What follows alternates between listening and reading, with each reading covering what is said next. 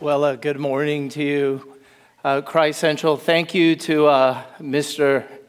Morgan for that really uh, moving story of grace. It's always incredible to hear how God's love and grace comes into our lives at different stages, different ways, but God's love is so very real, and He changes lives. So, uh, this morning, we're going to continue this series on the book of First John. If you have your Bibles on your phone, it'll also be projected overhead. We're going to ask this question What is love? John's answer God is love. Let's look at these five verses together. So, starting in First John chapter 4, uh, verses 9 and 10, I'll begin there. I'll read it for us. In this, the love of God was made manifest among us that God sent his only Son into the world so that we might live through him. And this is love. Not that we love God, but that he loved us and sent his Son to be the propitiation for our sins. Verses 15 and 16. Whoever confesses that Jesus is the Son of God, God abides in him, and he in God. So we have come to know and to believe the love that God has for us. God is love. And whoever abides in love abides in God, and God abides in him. One more verse, verse 19. We love because he first loved us. This is God's word. Thanks be to God. The author of this book, First John, Second John, Third John, there's a gospel entitled John. There's a final book of the Bible entitled Revelation, all the same author here, Apostle John. John, in particular, was known to be the author, the writer who spoke about love most. Uh, he was like the apostle of love. He frequently actually described himself in the gospel I'm the disciple whom Jesus loved. That's how he designated himself, the disciple whom Jesus loved. And so he had a friend, a fellow disciple by the name of Peter. This used to drive him crazy into jealousy. That John was sitting there saying that he's a disciple whom Jesus loved. John talked about love constantly. This letter is proof.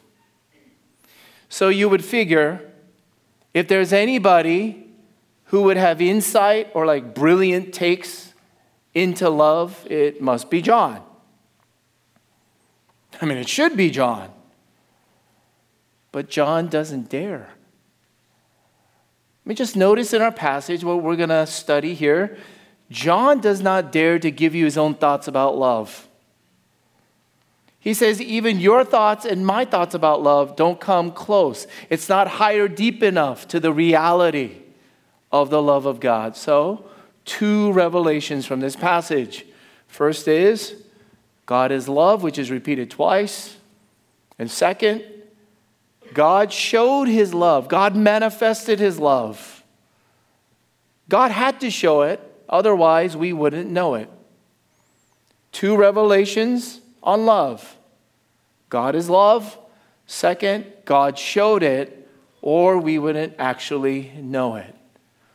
First, God is love. A lot to unpack here, but I'll just focus in. From the start, to reveal that God, by nature, it's not just an attribute or kind of a side quality or once in a while, that God is love. Uh, that means if we try to define love, if we try to imagine what love is, when human beings try to piece all their evidences and experiences and emotions about love to figure out what love is, you know, as soon as we conceptualize or define love, we actually lessen it than what it is. We always are going to fall short. Why? Because God is love. I mean, at these old camps and retreat, I grew up in a church, we used to play this telephone game. and a guy or a gal who uh, originally gives a message. They say it, and then there's a long line of people who have to pass along that message. There's some obstacles and hurdles in getting that message right. But the original message could not be more different by the end. By the end of the telephone game, that message was all mumbled, jarbled, confused, distorted, sometimes altogether lost. And so it is with love. God is love. And the further away we move away from God, the more detached we are from God. We don't even know God. Love itself gets all confused and jarbled and maybe even altogether lost. You know, when we study the Holy Scriptures, which reveals God, we should pay attention to what it says, of course, but you should also pay attention to what it does not say. And we should pay attention to how it says what it says. We ought to be really diligent, careful, conscientious students of the Word of God because the Word of God actually gets you to know God. I don't know of any other book would be more important than that. And so, if the Holy Bible is the holy revelation of God, pay attention to what it says, what it does not say, and how it says it. Here's how John said it God is love. That is very different, very different. I mean, drastically different from love is God. Is it not? God is love.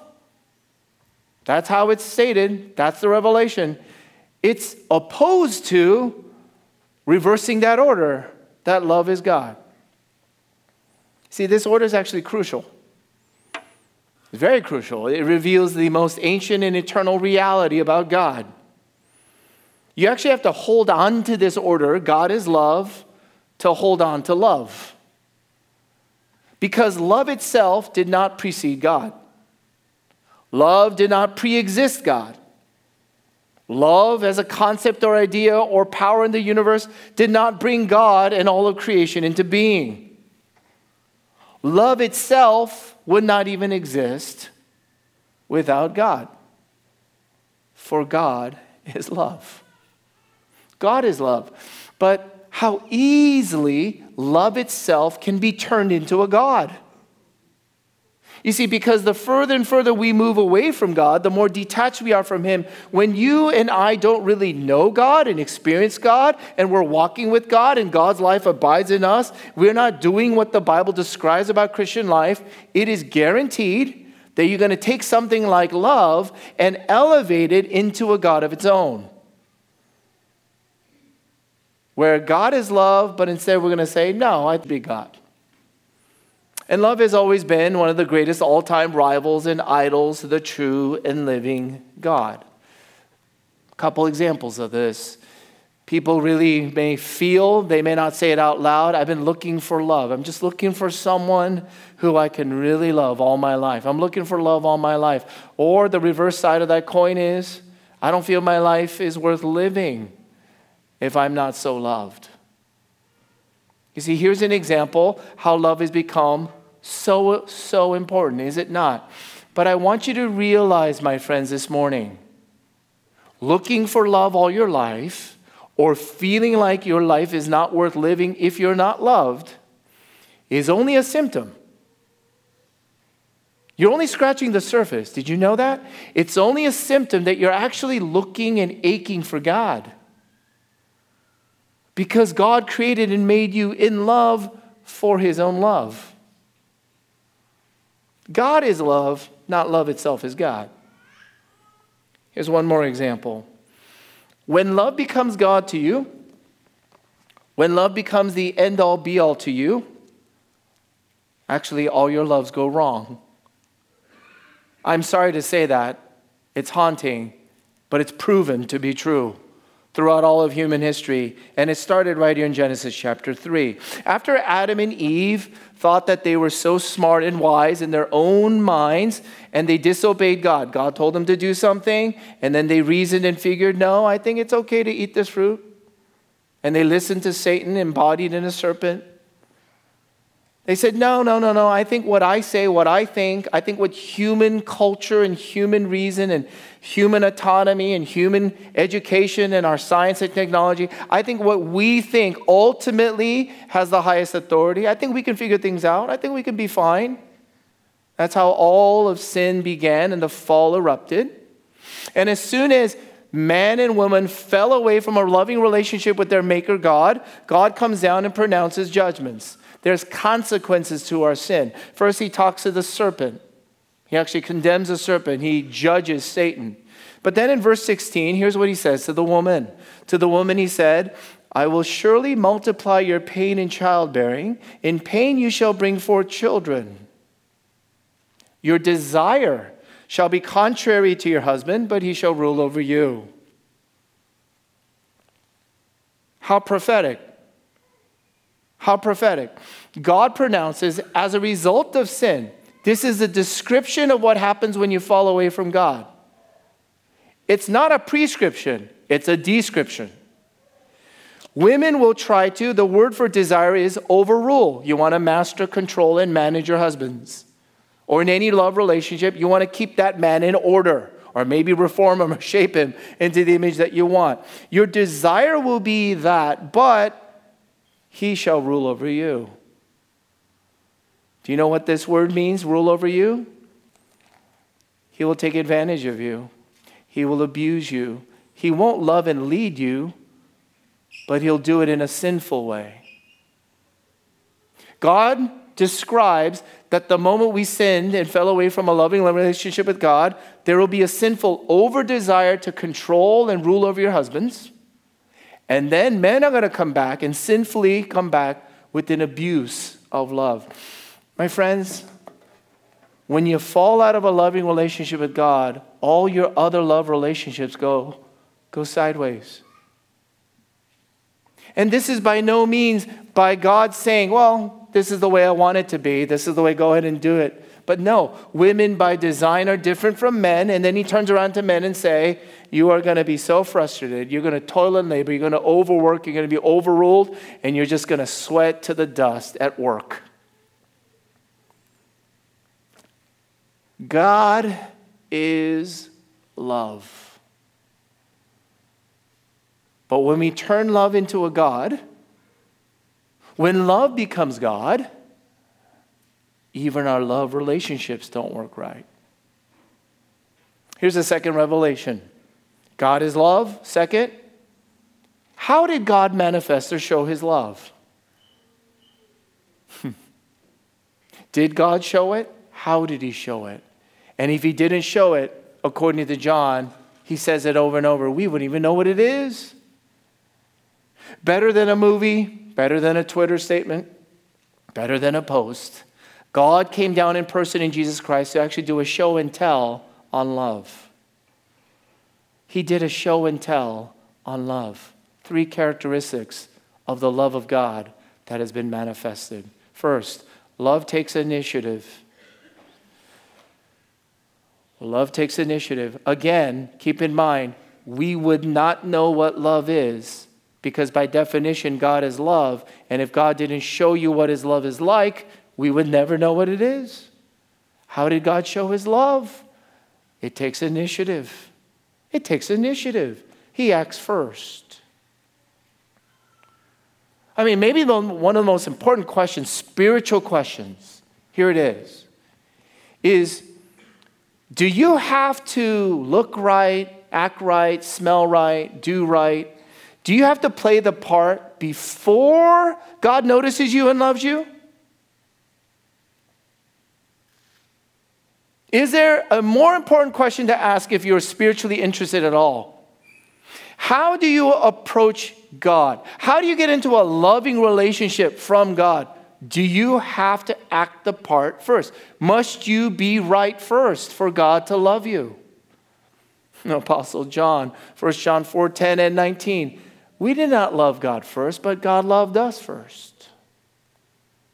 We did not love God first, but God loved us first. You see, his love initiates. A good doctor, former doctor, became a pastor, Martyn Lloyd-Jones, in his commentary, He observes this about the love of God. God's love is not determined by us, it is in spite of us. Is this not the essence of the whole gospel? There is no explanation of salvation except the love of God caused caused by nothing save this self-generating love of his not called forth by us but emanating from him. Is this not the whole essence of the gospel that in God love is self-generating? That's just who he is. I have no explanation beyond that. It's just self generation. It wells up and overflows like an everlasting fountain, and it gets just poured out upon anyone who is thirsty and wants to come, come and drink. Love takes initiative. You see, God showed his love by making the first move. Love assumes and takes the risks up front. Oh, you know, in that ice cold, tense, awkward, where your stomach is turning in a relationship because it's so awkward now? You're not quite sure where you stand, or maybe you've been so hurt. You guys know that, right? You know it's risky, right, for the person who acts first. It's really risky for the person who makes the first phone call. Reaches out and says, Hey, would you, would you like to talk or meet over coffee? Love takes those risks. Love is not lazy or passive, but proactive. Love does not wait to be treated or respected or adored or loved or adored right. Love initiates even before you have loving feelings. This is the love of God. Ravi Zacharias tells a story of his brother who went to their dad he said, Dad, you know, I'd like to get married. And so, as was Indian custom, it was actually up to the dad to figure out who he was going to marry. And so, the dad sent his sister all over Bombay to collect data and information and pictures of potential brides. And one day, the father chose, because he liked a particular gal, and he began correspondence with the gal. Mind you, again, this has nothing to do with his son. His son has made no contact with this gal. And then the father decides, well, I'm going to arrange an engagement. And then they started planning wedding ceremonies, invited a thousand guests. And all of this was being planned without his own son or his potential bride ever having met once. Ravi, of course, the brother, asked his brother, What will you do if you come off the plane and you see the girl and honestly you say, Good grief? What will you do then? And the brother replied, Love is as much a question of the will as it is of the emotion, and if you will to love somebody, you can.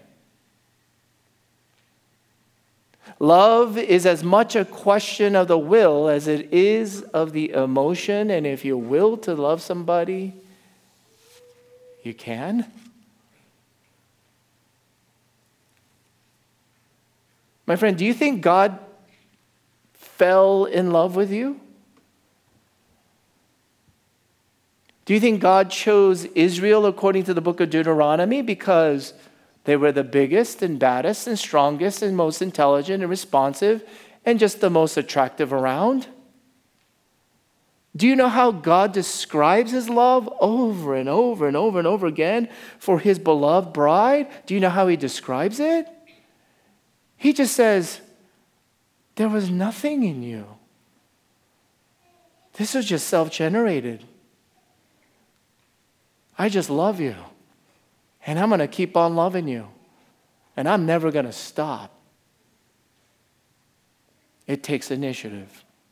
It takes initiative. Let me apply this home just a little bit. It will always be true, my friends, that you can learn and will to love somebody that you presently do not. If you initiate an act and actually go through motions of love, service, meeting needs, hospitality, giving gifts, ask Pastor Jimmy Hahn, ask myself, ask any Christian who's ever done this in their lives. We will all tell you, I felt nothing at first, but after a while, when I initiated an act and took risk of loving this person, lo and behold, my heart started to catch up. You know the stranger, you know the newcomer, you know the person who feels awkward at your small group or any church event? Do you know at our church, which is getting larger, do you know that people who feel out of place, what the love of God would do? The love of God initiates and acts. You know, Jesus even taught, didn't he teach something like this? Before you go to worship, before you go to the altar, before you do anything religious, if in your conscience you know that you are not right with somebody because you offended and hurt them, or that person offended and hurt you, what should you do? Jesus taught if you're a Christian, you're the one that should always act first. You're the one that should act first. Oh, I know there's a lot of contextualization and details to be played out there. I'm not saying it can always happen overnight and everything's going to work out well, but why does Jesus teach that Christian people should be first in ways that the world is last. Why does Jesus dare to teach like that? Why does he almost flip the whole law upside down? He says, You're not going far enough. You shouldn't just be kind to your enemies, you should pray for them and love them. Why does Jesus say that Christians should always be first in reconciliation? Here's why because God Himself did precisely that. Love takes initiative. Love takes initiative. That is the love of God that was manifest. Here's a second characteristic love is sacrificial. Love is sacrificial. Are we not blessed by stories of grace, in particular today by David Morgan? When he says, I hit the jackpot, I hit the lottery, I was adopted by parents who were just that good and loving on me, and their family name actually protected me from racism that happens all over the world, that's incredible. If I asked you, can you tell me of anyone who has loved you? Can you tell me how someone has loved you? I guarantee I'm going to hear a story about sacrifice. You're going to tell me how someone gave up something, gave up so much of themselves to be so good to you. Uh, yesterday, several leaders and members of our church were so lucky to go to a conference of how the gospel transforms disability. It was entitled Indispensable. And I was sitting towards the back, couldn't stay for the whole time, but I saw a video testimony of a family, the Hubert family, who have three sons, all diagnosed with autism, all three. And the father and the mom are sitting there talking about how simple but unique it was that when they ended up at the church, which hosted this conference, that after their son clogged the toilet, or maybe their sons would come over and cause a lot of mess, or maybe they might even break things at your house. They were so struck that they got invited again. That they kept being invited over to their house, even though it would cost the host something. Love is sacrificial. Love is sacrificial. How exactly did God show you his love? Otherwise, we wouldn't know what love is. Oh, verses 9 and 10, 10 in particular. By sending his son, Jesus Christ, to be the propitiation for our sins. To be the propitiation for our sins. Oh, taken from a Greek word. I know that's a big word, a loaded word. What does that mean? It means it has punishment for our sins in view. Propitiation is that which endures or exhausts the punishment due unto you, your sin. Now, how is propitiation for our sins a manifestation of the love of God? How does punishment because of holiness go together with the love of God? Well, I'll tell you, the Bible doesn't just say God is love. The Bible also has this simple but stunning statement God is holy. In Isaiah, it actually says God is holy, holy, holy, like three times. And so, everything about God, which you must understand if you want to know anything about God, if you want to have a relationship with God, if you want to know what God is like, you cannot just say, God is love, He's just loving. No, you must put it together with the rest of His character, who He is in essence. God is holy. So, everything about God is colored by both. In other words, God's love is a holy love. And holy means not what you think, it's an otherworldly, pure, and absolute and perfect love. So, to save sinful people, God sent Jesus, his son, to do something so costly, bloody, life giving, painful, even deadly, to take upon the punishment of our sins. In propitiation, holiness came down upon his son, Jesus Christ. You see, to propitiate, cover, exhaust, endure the punishment we deserve from our sins, well, the holy justice came crashing down upon Jesus so that in Jesus, self generating, overflowing love would be poured out for you, for anyone who would need it. One of my favorite movies is so old. Uh, Shawshank Redemption, you would never guess it was written by that horror author, Stephen King.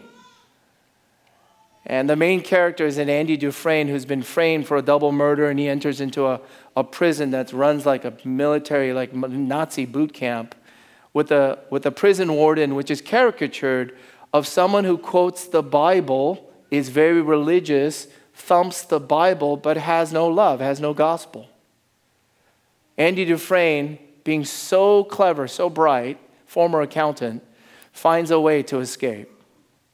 Finds a way to escape. And I'm reminded watching it recently again how these recent criminals up in New York probably copied actually the movie.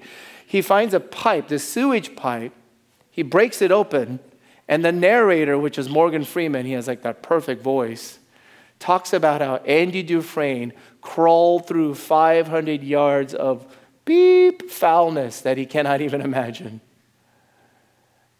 It was literally the toilet. It was literally the feces. It was all of that foulness flowing out of the prison cell. 500 yards, five football fields, almost like half a mile.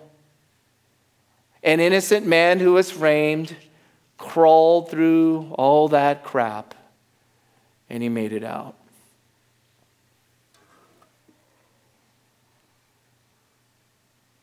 that really does not really come close, but analogies at some point, we got to make them, right? But they fall short. You know, Jesus crawled and crawled through something like that. Jesus went through something like that. An innocent man framed, condemned to die. But he actually didn't make it out. He never made it out. You know why he didn't make it out? He didn't just crawl through all that foulness and filth, he drank it down. He talks about a cup, a cup that he has to drink, a cup of wrath, a cup of holy punishment for all our sins. And Jesus drank it down in full all the way in. And Jesus didn't make it out so that you and I can get out. He suffered and died so that sinners can live through him. Now, here in Western culture, when I open up the Bible or talk to you about love, God loves you, I don't know if it makes any dent. And here's why because here in Western culture, we have very few issues or objections against God is love. Most Westerners, like us, assume and expect God should love you. So when you hear God loves you so much, you're like, what's new? Of course He should. Whereas in Eastern cultures, more traditional cultures, they have very few issues or objections against God is holy, God is just, God is angry.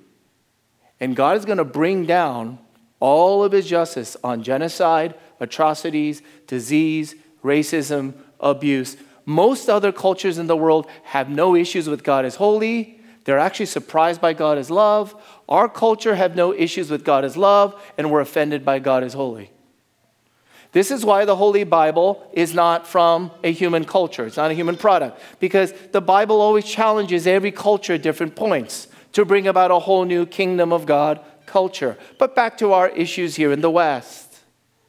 If you have a hard time stomaching or believing that God is so holy that he will punish all sin and every sin one day, that God will rain down justice and make everything so wrong so right.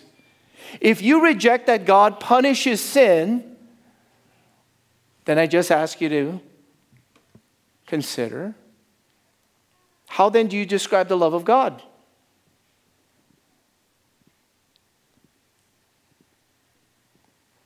How do you explain the love of God? Meaning, how has God loved you, precisely you? Did it cost him anything? Was it difficult for him in any way to love you? Oh, don't get me started. You ask me, Harold, how has your wife loved you? How has your mom loved you? How has your church, how has your friends for over 30, 40 years loved on you? How has Christ Central loved you? I will have no trouble telling you in great detail, with much affection, and at times trying to hold back tears. Because I can tell you story after story and story of sacrifices that have been made to love someone like me. Now, now li- listen, my friend, listen.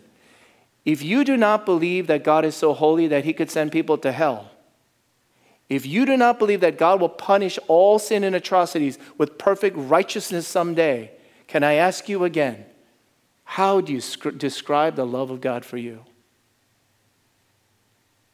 Did your God ever have to go through hell and back to love you?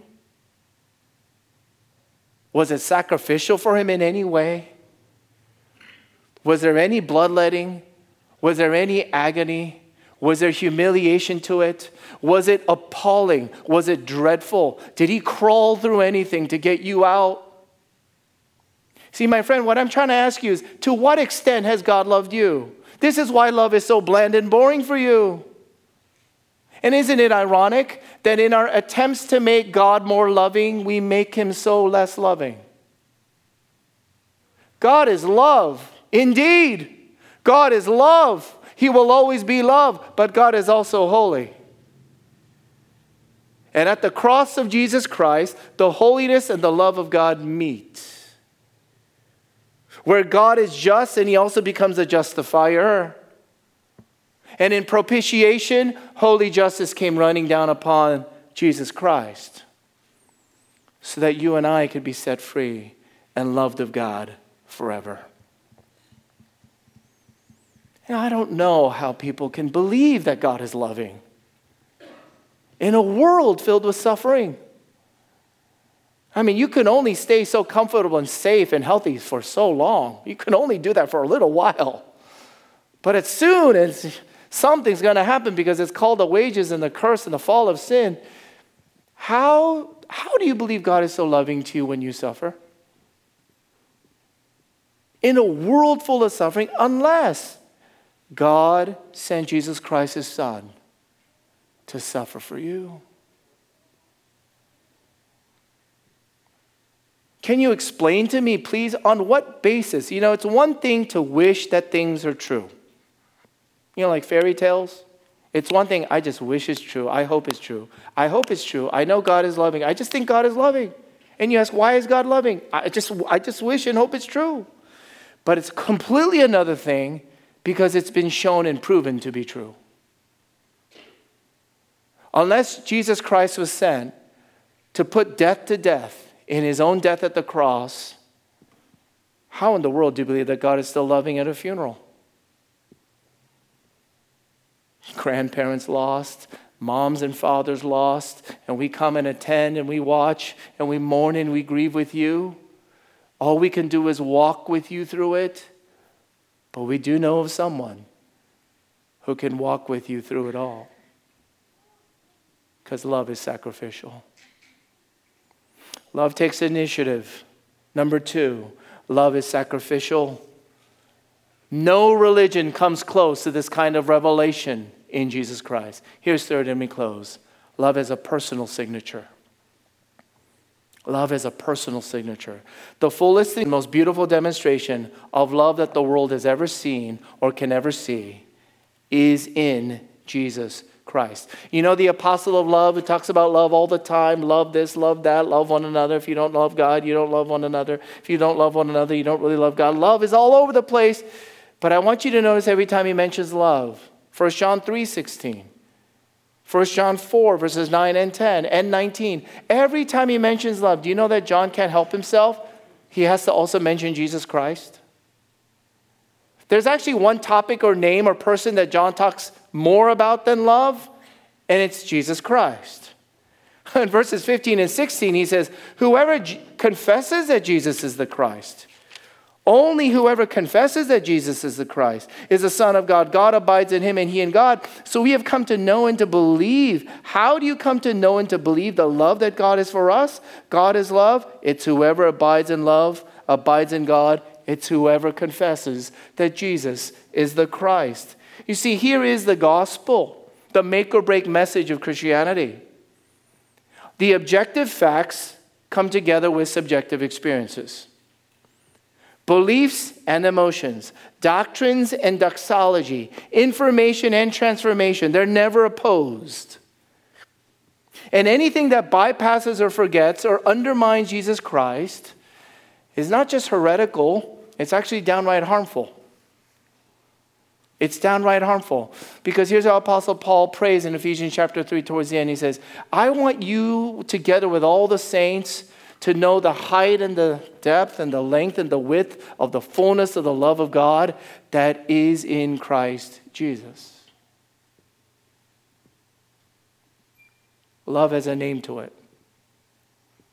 The fullness of love, the most beautiful demonstration of love. And do you really want to experience the love of God? John can't help himself. He says you can only find it in Jesus. I'm just going to close with this question well, why can't God just love all people?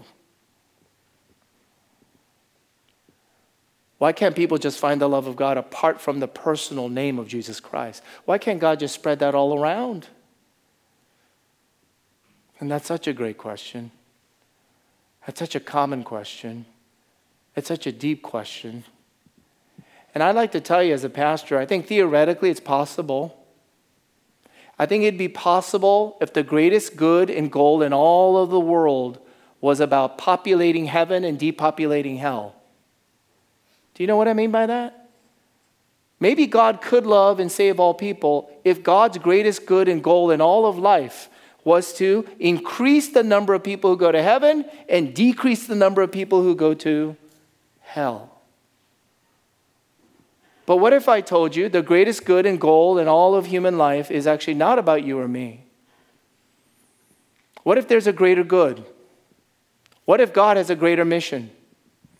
And in the Gospel of John, God's greater good, God's greatest goal in all of history and into eternity is that Jesus Christ, his Son, would be glorified in salvation and judgment over all. God is so committed to the greatest good that Jesus Christ, who was sent to be the propitiation for our sins, would receive proper credit, would get all the glory in salvation and in his judgment overall. You see, for Jesus Christ to save any of you or any of me, for Jesus Christ to come down and give up his life so that he can give you a whole new life and forgive and cover all your sins you're going to have to call upon the name of Jesus. You're going to have to sign up through Him. He's going to have to sign up for your life with His own blood. He's going to have to put a signature on your soul, and it's going to be visible to God for the rest of your life that you belong to Him, you are His, His, and He is yours. Jesus Christ gave up His life and all of His sacrificial love, not so that you can turn around and say, Well, there's a lot of other ways you can be saved. No. God makes sure that for anyone who is saved, Christ Jesus would be glorified and adored and worshiped forever and ever and ever. This is the greatest goal that God is committed to.